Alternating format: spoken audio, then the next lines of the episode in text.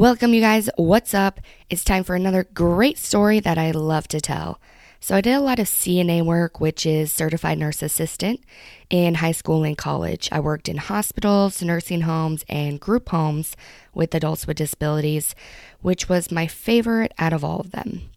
I had a patient, Harper, who has bipolar manic disorder. So, depending on the day or the hour, he was in a good mood and responsive, or manic and screaming all the time with little to no sleep. So, working with him always made for a good adventure. I was working a swing shift, and he was on a manic episode this night. He was constantly trying to leave the house, screaming at objects, people, you name it, grabbing things, and hadn't slept in two days. So you can only imagine what kind of exciting things were coming my way.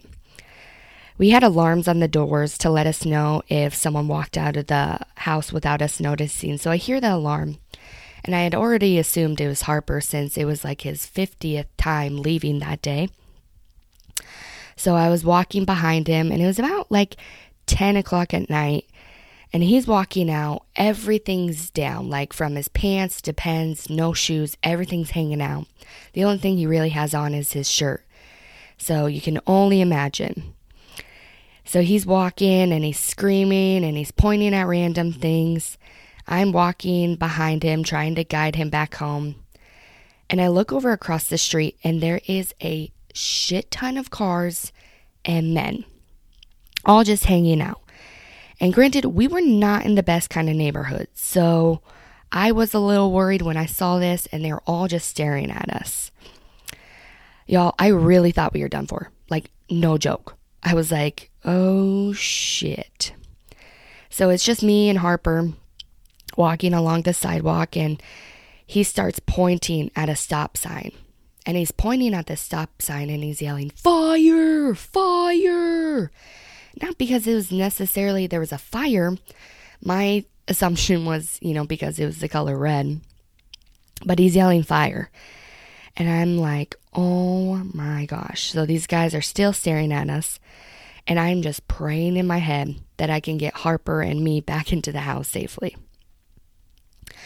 After like five minutes, which felt like hours, you guys, Harper finally gets tired and walks back home.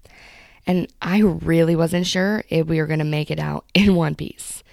So we get back home, you know, I'm locking the doors, I'm closing the curtains, and I'm like showing these guys, you know, that we're trying to mind our own business. But you guys, I really wasn't sure how that night was going to end, and it was a wild one. You know, and so we get back inside. Harper passes out for like a good two minutes and he's back at it again. But you guys, I was like, oh my gosh. it was crazy. So if you like this story, tell your friends about it, subscribe to this podcast, get ready for more stories to come.